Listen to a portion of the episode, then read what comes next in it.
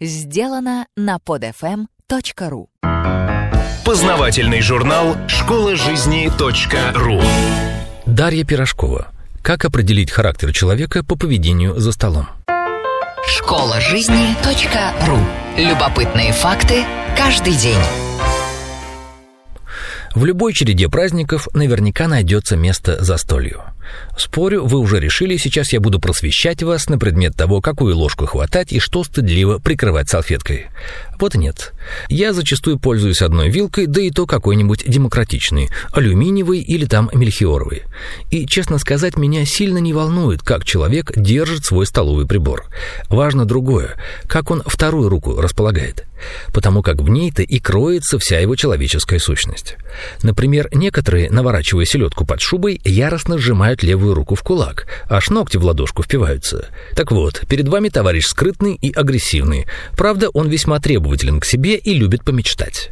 Парни и девчата, доверчиво положившие руку на стол ладонью, все равно вверх или вниз, идеальные жертвы карманников и доморощенных магов. Они чудесно могут разрешить чью-то любовную проблему, но как только дело касается их самих, неотвратимо глупеют. Почему, неясно. Некоторые люди кладут руку на колено, иногда еще поднимают плечи и втягивают голову, машинально. Такие жесты говорят о том, что перед вами скукожилась особь трусливая и хитрая. Держитесь от подобных экземпляров подальше. Даже продавая вам, наилучшему товарищу, студенческий проездной, он по привычке накинет. Те, кто левой рукой крепко сжимает колено, рачительны и жадноваты.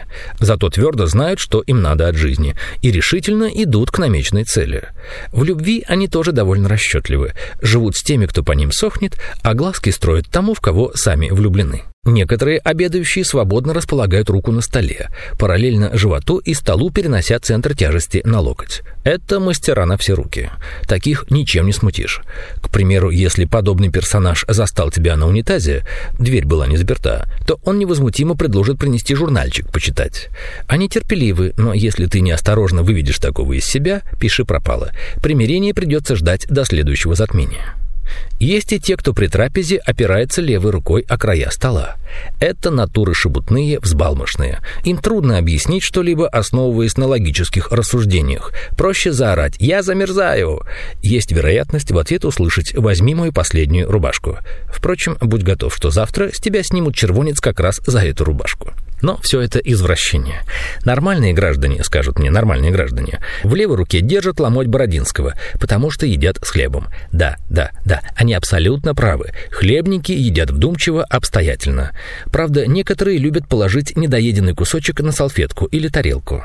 Но лишь тот, кто впивается в ломоть хлеба намертво, наш клиент.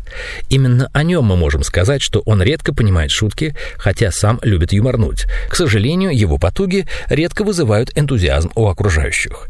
Зато он ответственен и любит романтику. Песни под гитару, пол-литровка, девчонки не эмансипе. Есть еще избранные, которые пока правая рука подносит еду к рту, левой подпирают голову. Это гении или просто тугодумы.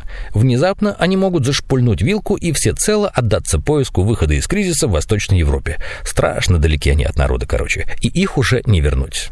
Есть, конечно, и такие товарищи, у которых правая рука не ведает, что творит левая. То ли в носу ковыряется, то ли чешет репу, то ли еще что. Эти случаи — чистая патология, современной наукой не изученная. Школа жизни .ру Автор статьи «Как определить характер человека по поведению за столом» Дарья Пирожкова. Текст читал Дмитрий Креминский. Скачать другие выпуски этого подкаста и оставить комментарии вы можете на podfm.ru podfm.ru